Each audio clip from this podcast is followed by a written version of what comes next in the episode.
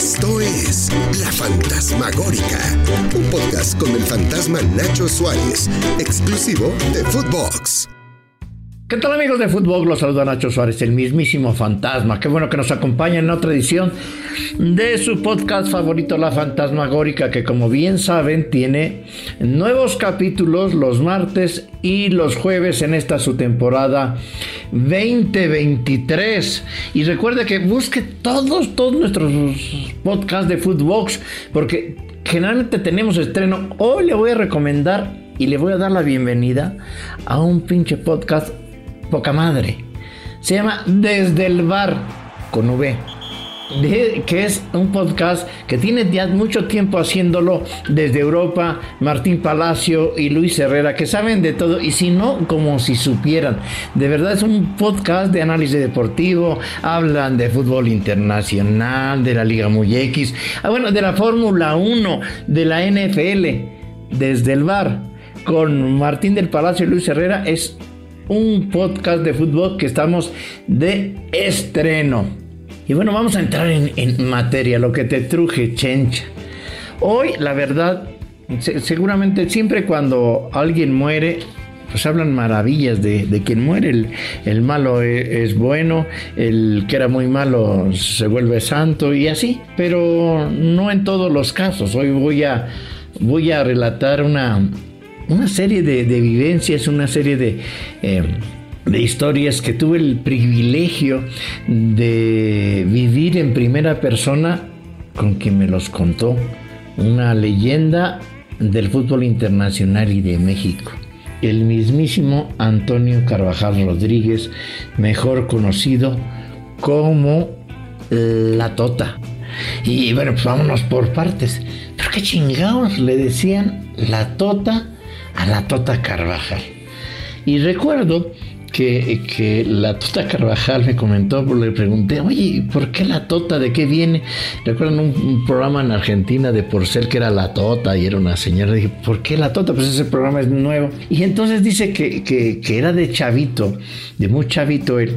Había uno de sus vecinos que le, que le decían el Cantinflas Sánchez y que estaba muy chavito y apenas le empezaba a hablar, entonces eh, pues era, muchos le decían Toño, Toño, Toño, este...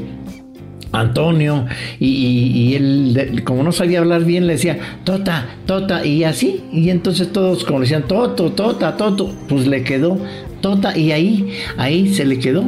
La infancia de, la Tota siempre me, platicó y estaba orgulloso de haber lo que había vivido. Fue una infancia muy, muy difícil. Eran nueve hermanos, nueve hermanos. Él nació por ahí del 26 o del 1926 o, del 29. Dijo que se la dieron muy, muy difíciles. Eran un chingo de hermanos. Pues no tenían tele, es decir, no teníamos tele en aquel tiempo, pues por eso tuve un montón de hermanos. Porque era muy divertido la tota. Y, él platicaba que su mamá, su mamá tenía que lavar ropa ajena para tener ingresos y llevar eh, cosas a la casa para comer, pues eran un montón. Y es que la Tota Carvajal, contrario a lo que muchos piensan, él nació en, en el Distrito Federal.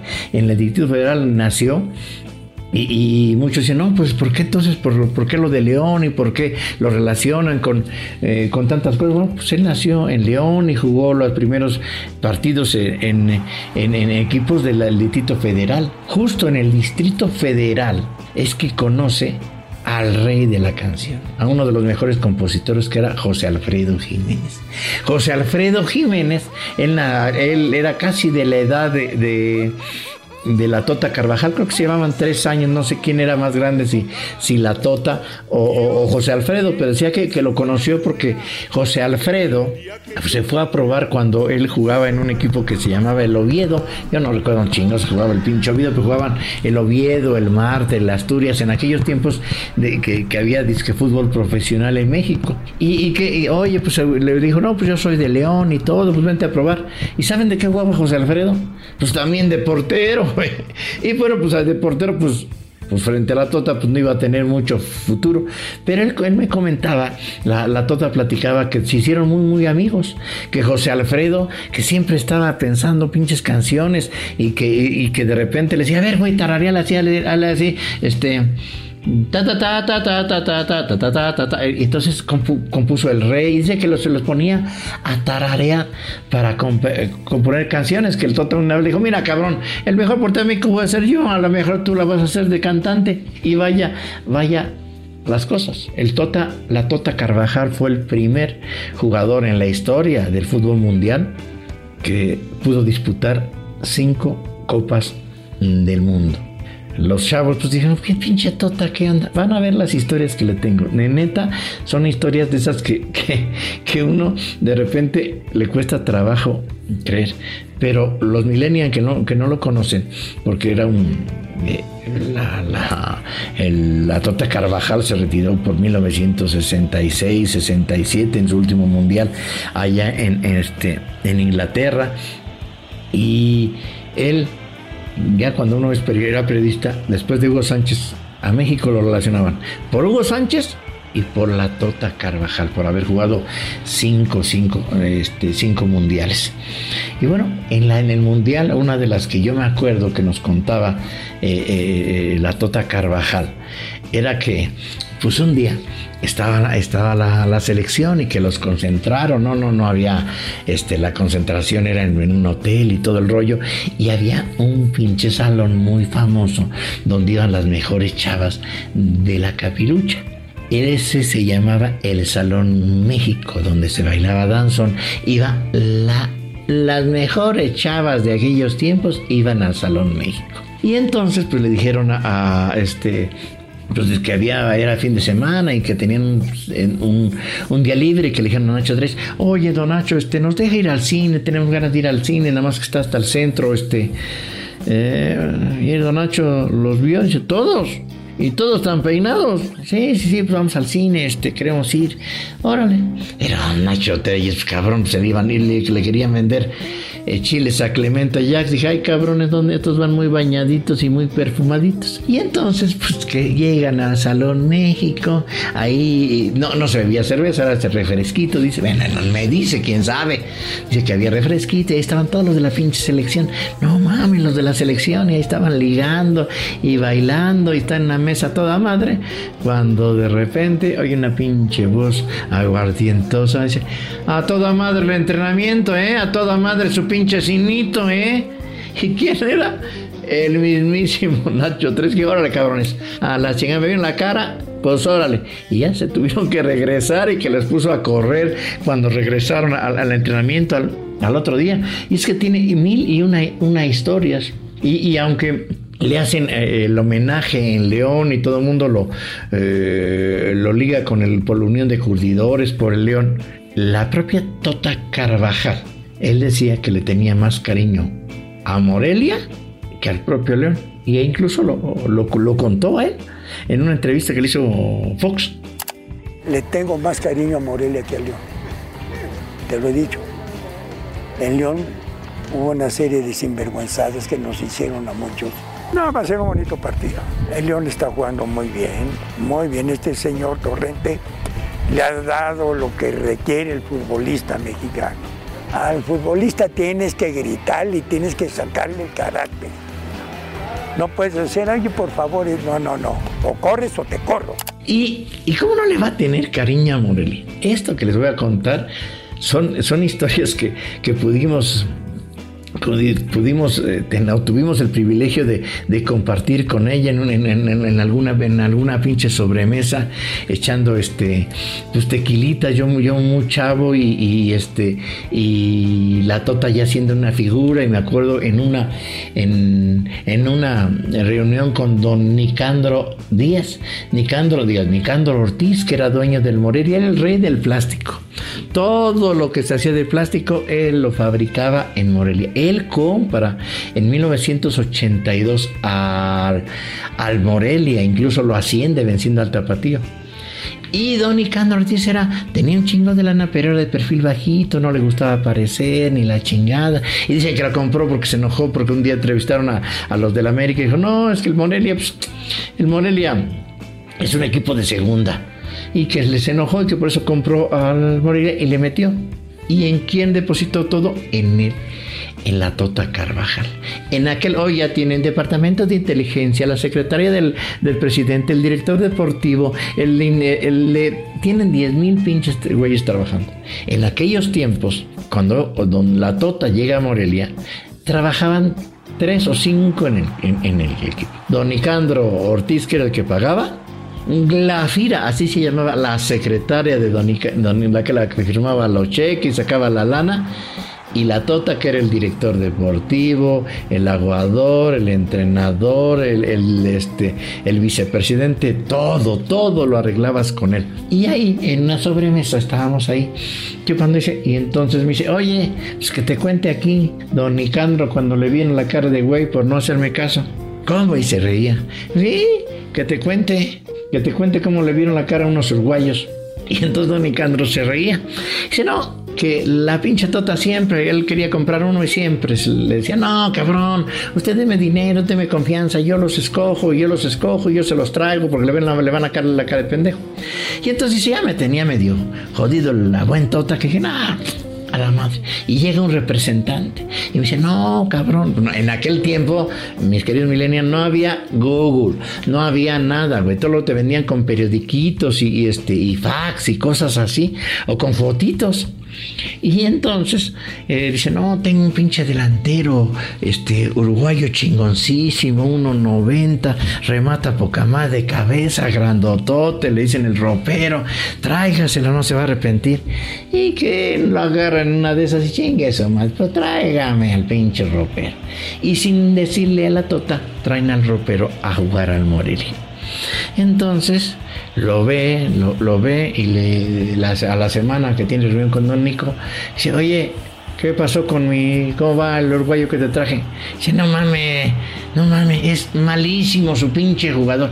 ¿Cómo va a ser malísimo si jugó en la selección uruguaya, juega re bien? No, no, no es malísimo, ese cabrón es un pinche tronco, quién sabe qué se le trajeron.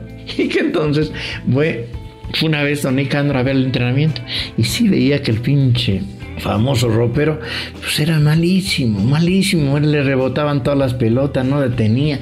Y llegaba un pinche centro y se aventaba como, este, como si fuera clavadista. Dijo, no mames, es malísimo. Entonces, para no quedar mal, anda a llamar al famoso ropero y dice, a ver, a ver, cabrón.